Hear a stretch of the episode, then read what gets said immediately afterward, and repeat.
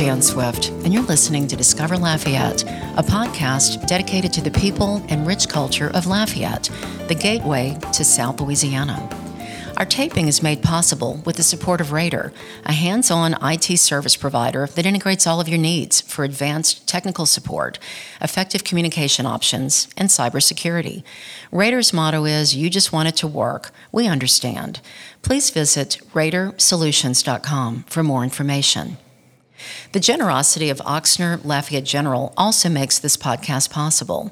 As Acadiana's largest regional health system, including two teaching hospitals and the region's only level 2 trauma center with more than 5,500 employees, Ochsner Lafayette General strives to put patients first and make caring their top priority. In continuous efforts to reach more patients, Ochsner Lafayette General provides services throughout Acadiana and facilitates telemedicine throughout the state, making healthcare more accessible for everyone. For more information, visit ochsnerlg.org. We're proud to welcome our newest sponsor, Home Bank, where you'll not only find trusted financial advisors, but neighbors who will help you stay ahead of identity thieves. Home Bank encourages you to limit the use of paper checks, which contain your personal or business information, along with your bank account number. When possible, choose to pay with cash, debit, or credit cards, or with your phone's mobile wallet. Learn more at home24bank.com. Our guest is guitarist and lyricist Dustin Gaspar, who recently released Hoping Heaven Got a Kitchen, a prayer to the memory of his grandmother and grandfather who raised him in Cow Island. Raised on vintage 50s and 60s soul and swamp pop and other traditional folk sounds, Dustin is an alternative folk songwriter and frontman vocalist for rock and soul group DG and the Freetown Sound. In 2019, Dustin was the second recipient of the South Louisiana Songwriters Festival Scholarship, which introduced him to acclaimed songwriters from around the world.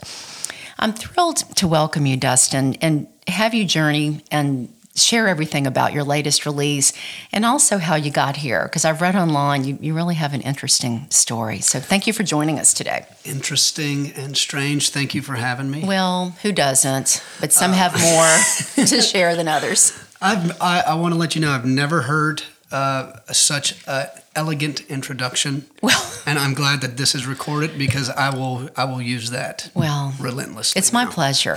so you reached out to me, and I have to tell you, um, this is why I'm doing Discover Lafayette. My my whole goal and love is to share our local talent, our culture, and the people that make the world go around.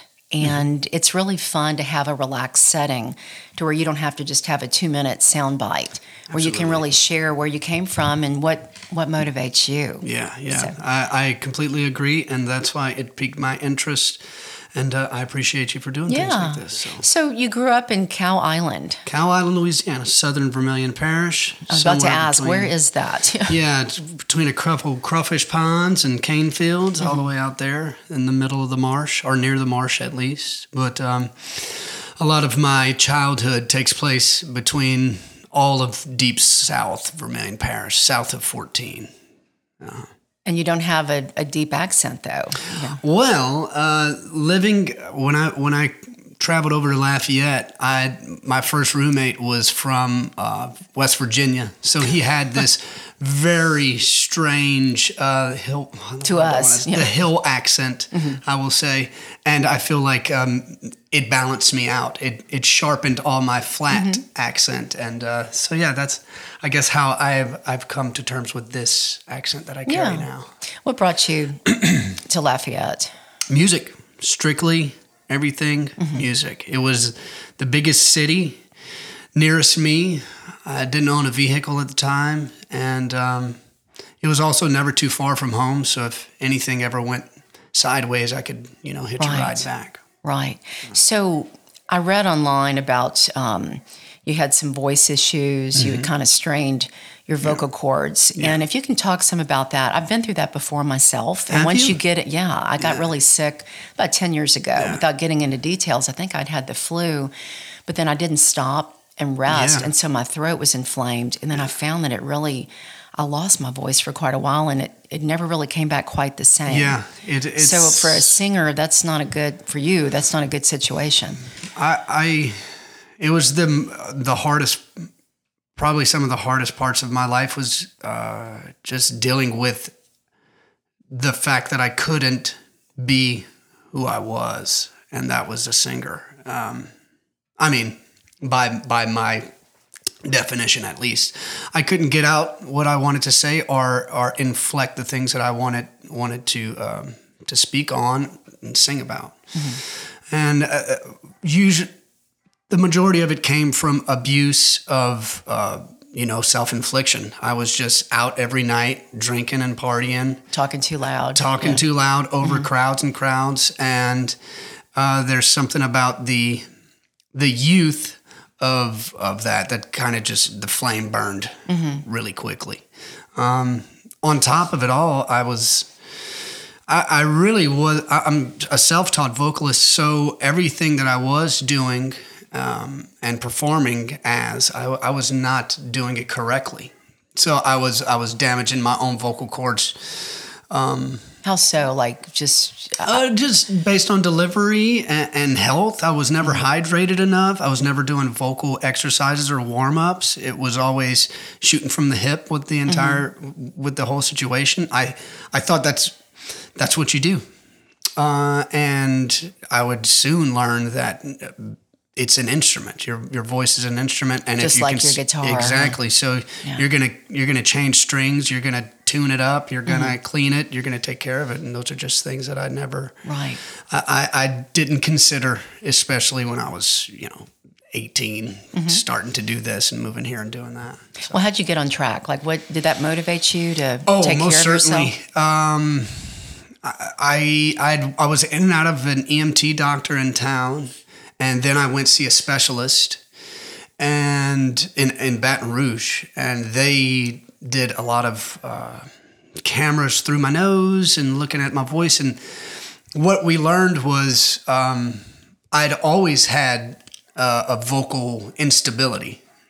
Uh, one of my vocal cords actually has to work extra hard uh, because the other one is uh, kind of lodged into place.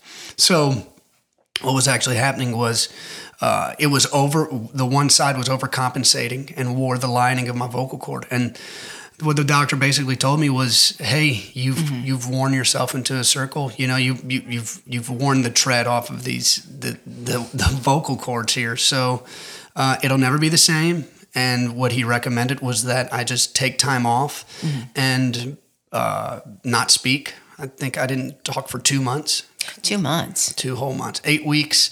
I was completely silent, writing down all of my conversations. Uh, it was, it was very interesting, I was thinking like a time for reflection. and that's when it really, all of that really took place. And um, there was a long spell of sobriety too. I, I, I was sober for a year after that from anything and everything, and was really just when I started singing again, I was using the vocal regimen um, that was recommended and the vocal exercises on how to rebuild this strained muscle, essentially. And um, it was limiting. So, in the recovery process, it kind of just showed me, it limited me and made me be more creative with uh, where my range was, where I was actually capable of singing. So, So when was that? That would have been. I know it was before the solo fest. Yes, that would have been probably 2015, 2016. Mm-hmm. So by the time 2019 rolled around, you must have really gotten yourself not only on track, but you attracted the attention of the, the principals behind Yeah. the South Louisiana Songwriters Festival. And for people that don't know what that is, I mean, this is an incredible opportunity Yes, yeah, to showcase your talent. And you you were given a, a scholarship. Yes, yeah, and it was Like you got to meet with a lot of important songwriters. it was the most amazing festival. I, I, I the whole rehab process took about a year and a half for your voice. for my voice to get back to basically ground zero, and then from that it was. Um, trying to extend myself and in the meantime like i said i was, I was writing more thoughtful songs uh, and just thinking about myself as a songwriter, like if I am not capable of, of all the ath- vocal athleticism that I was capable of before, then I was going to be limited to being a folk songwriter and really honing my craft uh, and lyrics and and how I was going to convey myself as an artist and. It's a With- softer delivery. Yes, exactly. You don't have to Softer, yeah. I, I, I wasn't. I couldn't be. Um, I, I don't know how to explain it except to say vocally athletic. Yeah. I, I I lost a complete range on both ends of my voice. Um, but yeah, it just it made me sit down, write songs, and I think become a better songwriter, which led to the whole solo fest thing. Mm-hmm. It it also made me think about my career in a it, rather than day to day, you know, in a longer instance, and what did I want to plan for? How did I how did I want to be perceived as a songwriter and and musician? Um, so the solo fest thing, the way it all turned out was I was randomly on the internet one evening and saw that it, there was an opportunity for it, so I just applied at, on random um, because it's it's very rare in South Louisiana that songwriters have any true. Uh, what's the word I'm looking for? If you're not a Cajun or Zydeco musician from here, there's really not much um, attention paid to you, and that's just.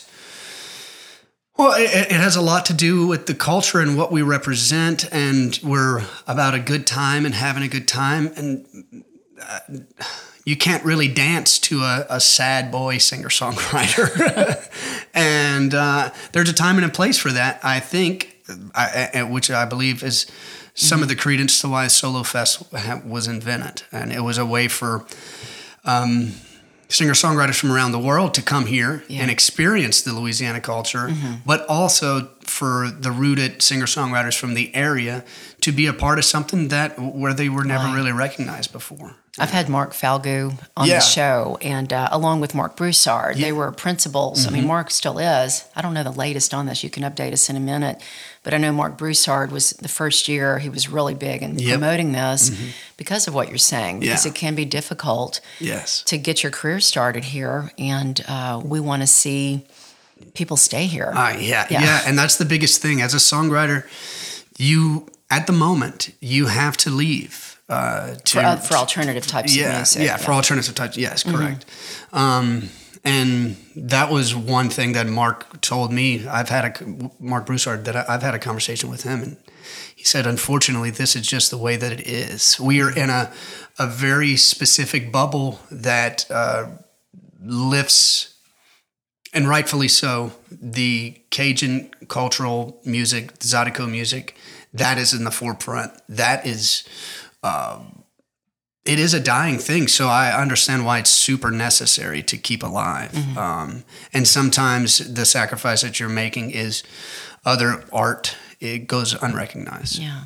So, what was that experience like? And I'm assuming you grew as an artist Oh, because of the Solo Fest. connections that you Yeah. made at Solo Fest. So, Solo Fest, uh, it opened my eyes to the fact that, um, oh my, so many things. Just the world of songwriters. I, especially me, just being from the middle of nowhere, marsh, Cajun country, um, r- writing, you know, folk music, alternative folk music. Um, it just showed me that the same uh, connection and uh, network that the Zydeco and Cajun artists have here, songwriters have that around the entire world. And uh, all these artists were coming to me and sharing their stories, their experiences, their writing styles. And it was something that I immediately related to and was, oh, I mean, just blown away by. Uh, it was How I, exciting. I, I couldn't. I yes, it was just. I didn't feel. I don't want to say it like this, but it, it just made me feel less alone, Mm-hmm. and uh, like there was much less to overcome. Because they all had to start somewhere too. Exactly. Right. Yeah. Yeah. And they were here. I, and it was cool. I was like the hometown tour guide, essentially. I was just walking around showing uh, friends that I would I would become friends with people from Ireland who were Mm-hmm. a part of the festival or Canada, and you know, I was Oh, the getting to-. Yeah. yeah, I, I was getting to show them like the importance of the Blue Moon and other small venues and Mm-hmm. atmosphere and the open mic nights and you know the cool things to do in Lafayette and why it's such a beautiful city and it's a it's a cultural hybrid and the hub city of everything in South Louisiana. So. That, that whole experience I will never forget, and I will be forever extremely grateful for Mm-hmm. for Create Lafayette and uh, and Kate, uh, Kate Durio, Durio, who helped me out with that. Uh, they were so supportive of me, and they gave me that opportunity, and it's opened. It continues to open doors for me still. Thank goodness you saw that just randomly. I You know, were saying. and, and it was so bizarre. It was. I've never won anything in my whole life. you so had to like give your uh, like a song. You had to yes, yeah, yeah. Basically, yeah. And then there there was a, a vetting process of some sort where it just if you're qualified or not, and Gosh, and, and yeah, and so they they came. They showed up at work one day with a, a plaque that's you know was this was a frame scholarship saying, hey, you know, your submission is actually paid for, and you're going to be able to spend the whole week just writing Oh. songs and experiencing this, which was. I, I really cried. I'm thinking about it right now. Is Mm-hmm. it's- and Mark was there. He he Falgout delivered it with Roddy Romero, who was Oh, like my wow. idol at the Yeah. Mm-hmm. time, and still is. I love Roddy. So for them to just uh, uh, approach with that and that opportunity, gosh, I, Mm-hmm. I, I've written so many songs about that experience, and I have so many friends that are soul sisters and soul brothers to Mm-hmm. me. Uh, from Canada and Ireland too. I, I, I went tour in are Ireland you Irish? because of that. You're Irish. Not Just, no, uh, just Canadian. Well, Acadian. Yeah, yeah. But the, I've made good friends with my Irish buddies, and Mm-hmm. I went spend a lot of time up there opening up for him and playing music out there, which Right. was just I, that would have never been possible without Solo Fest. Well, before we move on, I want to say two things. I ask a question and, and say something. But Mark Falgout was really the driving force behind this Solo Fest, Yeah. and I would speak to him outside of the workplace. I remember seeing him at Reds one day, and he Mm-hmm. was telling me the real deal behind it. I mean, he had to raise a ton of money. Yes, yeah, It yeah. wasn't an easy feat. No, not at all. To pull that off, it wasn't like somebody just handed the Blue Moon and Mark Falgout 100 Mm-hmm. Right. $150,000. So to pull it off was really a work of inspiration and, and I think divine intervention. Yeah, most certainly. And Yeah. it was really cool to see his passion behind Mm-hmm. the project, knowing him as the owner of the Blue Moon, but then seeing him as a fan of singer songwriters and just songwriting in general. Uh, and the the uh, just the dedication that he was uh, he was always out there helping us out in whatever way Mm-hmm. he could, making sure we were comfortable and and he was asking me if I was having a good time, and I Oh my could just never yeah. be so grateful. Cloud nine, Yeah, huh? It was, gosh, uh, amazing. Have they done it? I, I should know this, but I don't. Did they do this during the COVID shutdown? No, they have not. They haven't done it since 2019. That's what I thought. So Sarah Dugas, Dugas was first and then you. Mm-hmm. Yeah. So I'm hoping that they can Yes, pull this yeah, back out of the I'm hat. hoping to. Um, Yeah. Wherever the funding needs to come from, and if Mark, if anybody's hearing this, whatever I need to do to make that happen, Mm-hmm. for others. just for other people to experience it, and um, it's unbelievable. Yeah. Well, look, um, Dustin, before we move on, I'd like to pause and listen to a clip from an interview we did with Sarah Dugas, who was the first winner of this, uh, the 2018 recipient of the South Louisiana Songwriter Festival Scholarship. Sarah always knew her calling was to sing and write, tell stories, and make people feel loved and seen. So she's got a similar story to you. yes. Yeah, she's she's just awesome. This moment is made possible by Facet, which offers career transition services and executive coaching. They've done so for 40 years. Facet's goals are to provide consistent, exceptional value by utilizing a holistic, tailored, and results based approach to support candidates on their career journey. Visit facetgroup.com for more information. We people, your success. And now the moment. Do you ever see yourself just being a writer and not performing, or do you think you're going to always perform? I'm gonna always perform. It's I figured that was totally the my answer. yeah. But I'm different than any other artist that I've met or come across. Is that songwriting to me is just as important as being an artist. Mm-hmm. And like I love I've written like pop songs, I've written rock songs, I've written rap songs. Like oh, I you have? I have. Rap? With solo, we've got yeah, I've got one that has like some rap influence in it and I love that. I love producing all sorts of music. I just love music. Now, obviously, the way I talk, I am not going to be cutting a rap song, but it's just I, I would hate to. Maybe you could. You don't know. Sugarland did it. Why can't I do it? You know, and I do cover that song sometimes. But um, no, I. It, to me, they're equally as important. Almost like Dolly. You know, Dolly Parton did that. She loved to write, and her one of her biggest country songs became one of the biggest pop songs of all time. I will always love you, Whitney Houston. So, I, I would never like limit myself to one thing or the other. But performing is where I get my heart filled. Welcome back to Discover Lafayette with Dustin Gaspar. So let's fast forward. You have a new album you just released, and this is one of many works you've done, but I know this is a real labor of love. Yes, and this is the first true full record album that I've done. Uh, conceptual, top to bottom, more than four or five songs. So, Hoping Heaven Got a Kitchen. Hoping Heaven Got a Kitchen. Yes, ma'am. Talk about that. Um, the way it started was um, Chad Viator, who is my engineer, producer, friend, guitar player.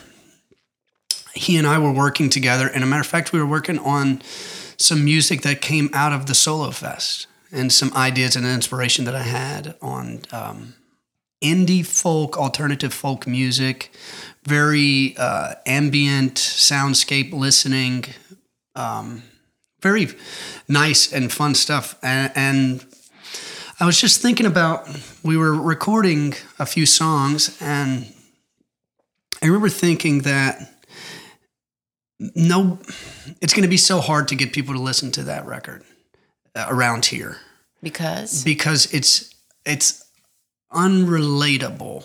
It's the tangibility is uh, I don't know how to put this without sounding too metaphoric, but it was a, it's a dream away. And and it it's it's also a dream for me to make music like that.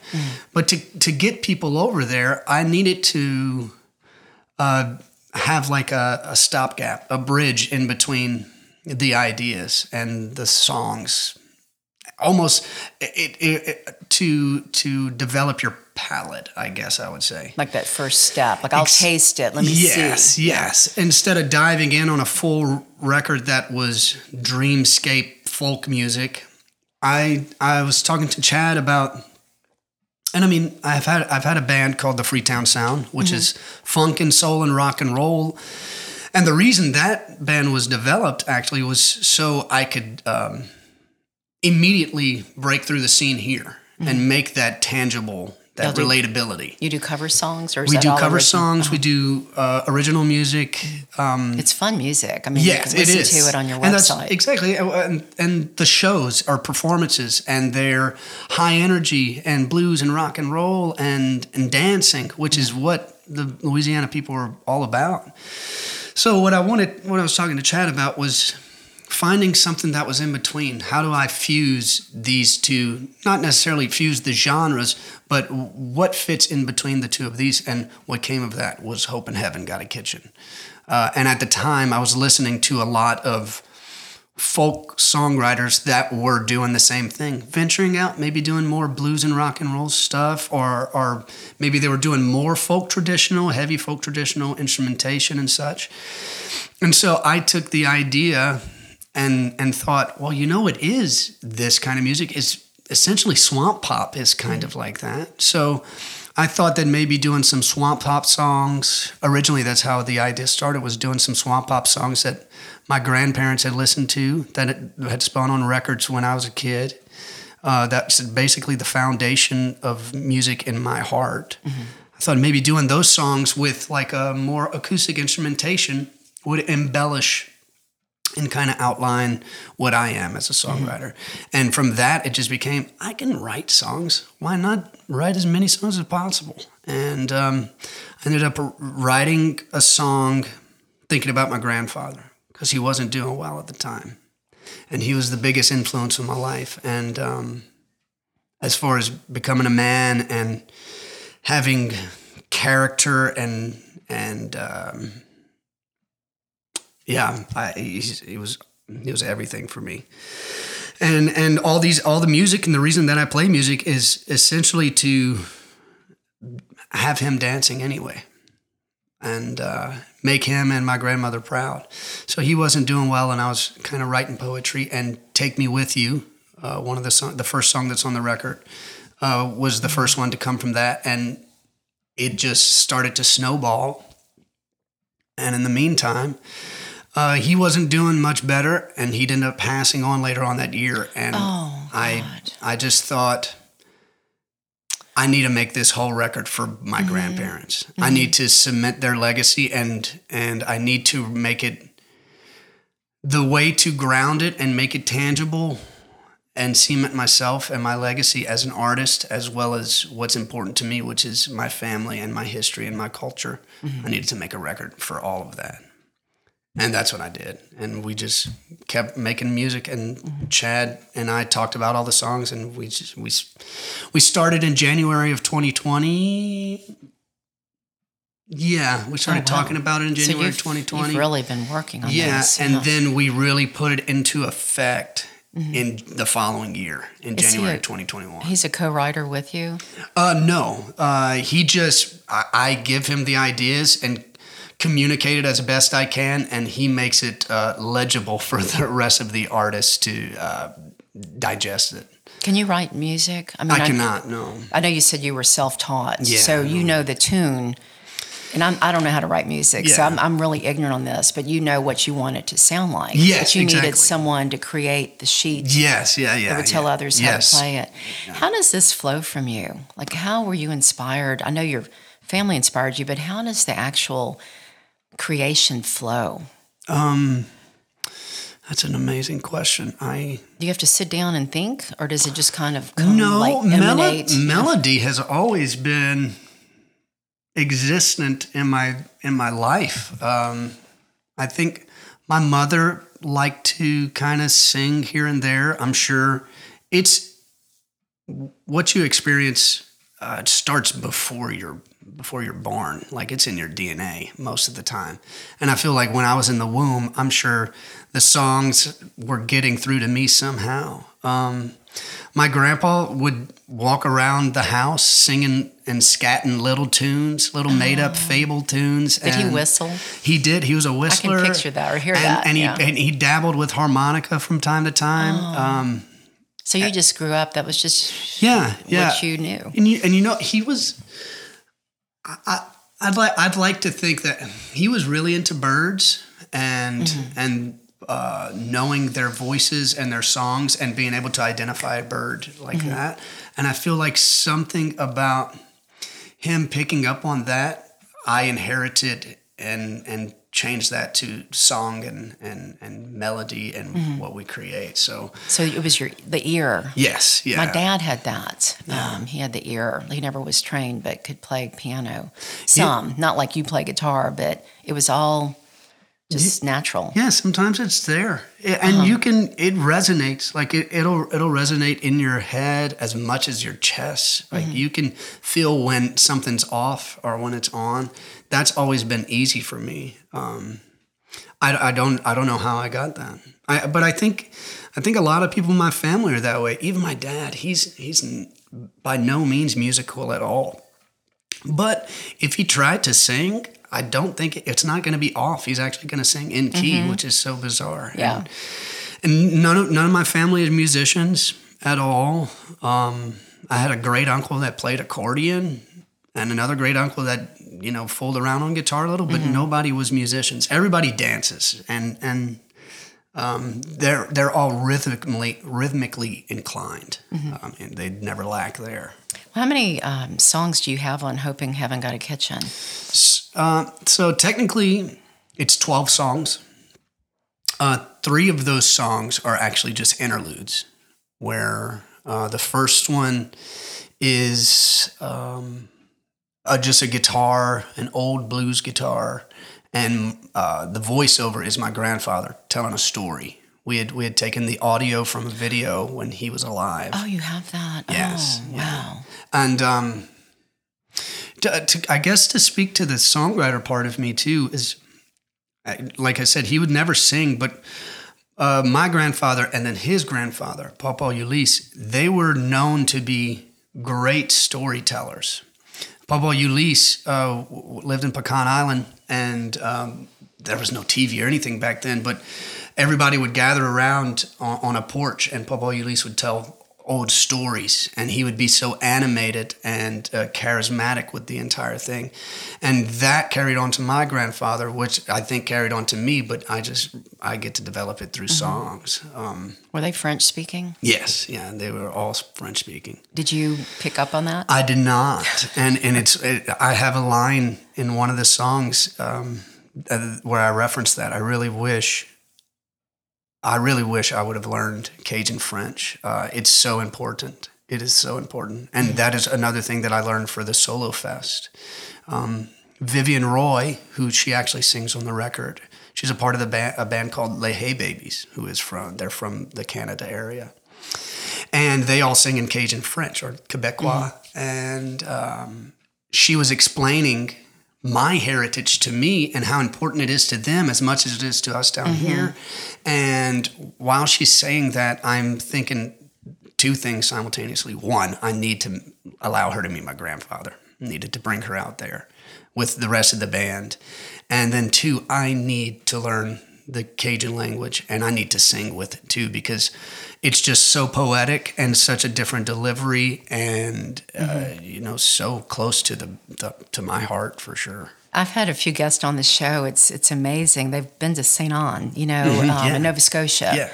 And you can get immersed. I think it's like a year. But Yeah. Lindsay Smythe had opened up a French, you know, Yeah. school for little I was looking at that earlier in today. Sunset, um, Louis Michot Yeah. From the Lost Bayou Ramblers. I mean, he didn't speak French. He Nope. went to St. Anne, and I mean, he got it Mm-hmm. because I think you would get it. You would pick it up quickly. Yeah, certainly. Not easily, but I mean, I think if you really immersed yourself, it would Yeah. just be like your songwriting. I think it would just come out. Well, know? and I I love singing the language. I think it's when you when you're doing something like that, just like when I lost kind of vocal range, it you it makes you think more creatively. Like, what are the tools that you have in the box now, and and how good can you be with them? Um, so when when I was uh, trying to flex my French on the record, I had a lot of help, but I would love to be able to do it uh, and and just get my uh, grammatic my grammatical issues corrected later well, on. you've got plenty of time. I hope so. I think this is going to happen. well, I know that you're debuting. You're going to be at the ACA. If you can tell us about this, about Mm-hmm. your performance, it's coming up. Yes, uh, it, we will be performing uh, the entire record, top to bottom. Probably not in that order, just because I have some ideas to tell the story a little differently. Um, Sweet Cecilia of Cecilia, the beautiful, lovely ladies, uh, Megan, Callie, and Laura will be opening up, um, and they're good friends of mine, and they'll be singing with me too. Um, When you say back- we, that's who you mean Yes. is we? Yes. yeah. Okay. So, yeah, their band will open. We're going to be playing with a full band. Everybody from the record, almost everyone from the record, is returning to perform it live. And um, yeah, it starts at 7 p.m. It's going to be a magical evening. And What's uh, the date? The- March 31st, Thursday. is this the one of the biggest things you've This done? is the absolute biggest show that I've ever performed for. What a beautiful venue for you. Yes, yeah, yeah. And as a like I said, as a singer songwriter, you don't get granted too many of these opportunities, and I'm really lucky that the ACA worked with me uh, relentlessly to to make this happen. Uh, and, and and yeah, I'm looking forward to it just because. Uh, it's so different, you know. Playing, I moved here just to play open mic nights, and I was I watched a songwriter that captivated me, and it made me think. When I when I was 17 years old, I thought, if I can do what he is doing for me right now, this inspiration, this he made time stop.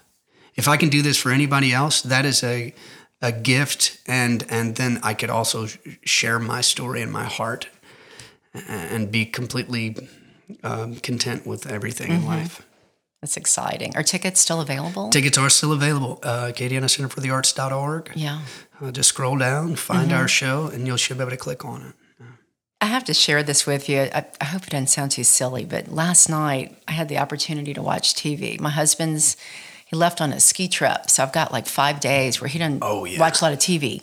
So I put on YouTube, like you know, I've got Mm-hmm. nothing to do and all day to do it. Last night, and I saw this special on the Carpenters, and it's similar to what you were talking about with the the folk songwriting. They were like in the late '60s when everybody they thought was into hard rock and Mm-hmm. loud, kind of crazy music, and they were the exact opposite of that. Beautiful, you know, Yeah. complimentary voices that weren't loud. They were. It was just from the heart. Yeah. And I think about what you're doing, and so it seems like an uphill battle, but sometimes when it's right, it's just right. Yeah, yeah, and you you know? you can't let it go. Yeah, keep Yeah. that conviction and uh, yeah, that integrity for the for the art itself. Yeah. Well, I had a, a couple of questions. I don't know if we may have covered this, but um, do you start off? I, I was asking about the creation. Do you come up with the poetry first, if you can explain that, or is Yeah, it yeah. more the, the tune and then the Usually, story it's, comes. Usually, it's one liners. Like being um, a singer songwriter, uh, that job never turns off. Uh, it's consistent and it's it is always taking place. I, I might hear a melody from one song, and uh, I ju- I've just trained myself, or or maybe it's just second nature to me to like lock that back into my subconscious. So the the music uh, is kind of like a catalog that stays uh, in the back of my mind. And sometimes when I pick up a guitar, I'll start playing something and I think it's so original, but it's really just this stored piece of musical information that I've just pulled from back out.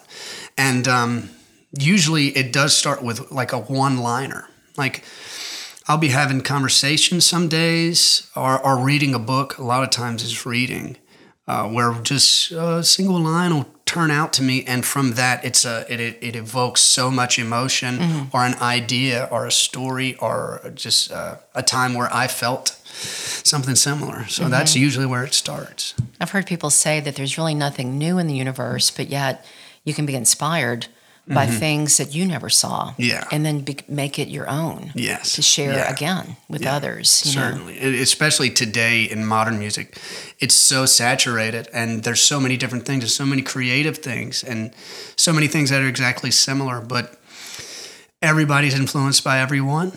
I don't think anyone will be completely original, Right. and but that's the that's the musical experience is sharing everything anyway. So Well, I hope people will. Um, I, I just Googled you, Dustin Gaspard, Mm-hmm. and it's D U S T I N, and your last name is G A S P A R D. yes, ma'am. And so if they just type that in, your website comes Mm-hmm. Website up, and they right can up. not only hear some of your new work, but also the music you've done with. Um, What's it, uh, DG and the Freetown Sound, Yep. which DG is you. Yep.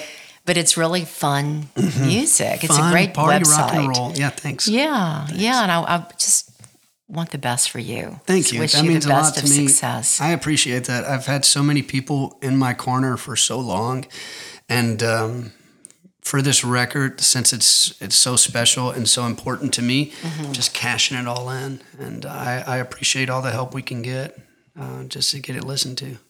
well, as we wind down, um, I want to thank our sponsors, and then we're going to get in something about your album again. But I'd like to thank our sponsors that make Discover Lafayette possible. First, I'd like to thank Ochsner, Lafayette General, Home Bank, the Facet Group, and of course, Rader and Jason Sikora, who mixes our tape. Thank you so much. You can hear Dustin Gaspard's interview along with about 250 or 55 others at discoverlafayette.net. We hope you'll go to the website, check out all the guests, and also, if you haven't, please subscribe to the podcast. You can get it wherever you get your podcast. And as we're winding down, Dustin, I had asked you for permission to end our show with Take Me With You. That's your lead single. And from what your website said, it's a fierce love letter to the swamps of Cajun country and the people who make it home. So, why don't we close with that? Absolutely. Thank you all for listening. Thank you.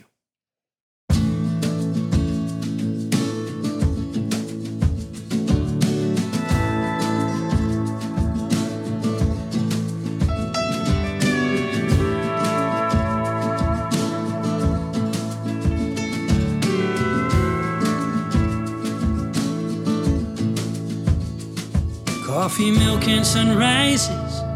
That old Avon Road boat. Childhood of tree climbing. Stories of Vietnam. Bless your feet in the sawgrass. Whistling swamp pop gold. Catching fish, watch the birds pass. Taught me all that I know. All that I can hope is you take me with you when you go.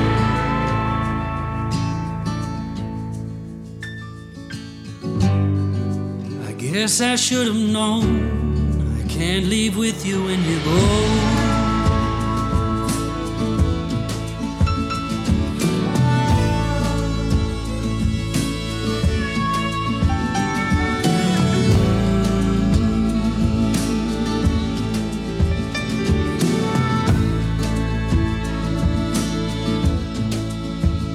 I miss the melody of your cackling laughter.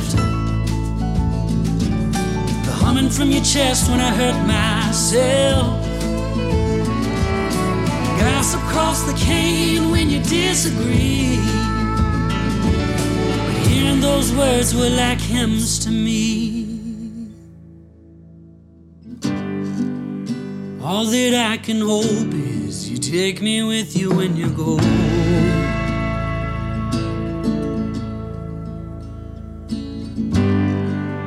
Guess I should have known I can't leave with you when you go. Now Cow Island is awfully quiet with your screen door staying closed. And if I learned French like you told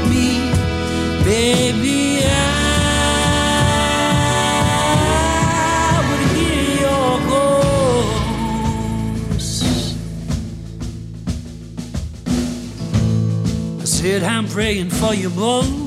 Take me with you when you go. I said, I'm praying for you, both. Take me with you when you go. I said, I'm praying for you, both. Take me with you when you go. I said, I'm praying for you, both. Take me with you when you go. I said, I'm praying for you, both. Take me with you when you go. I said, I'm praying for you,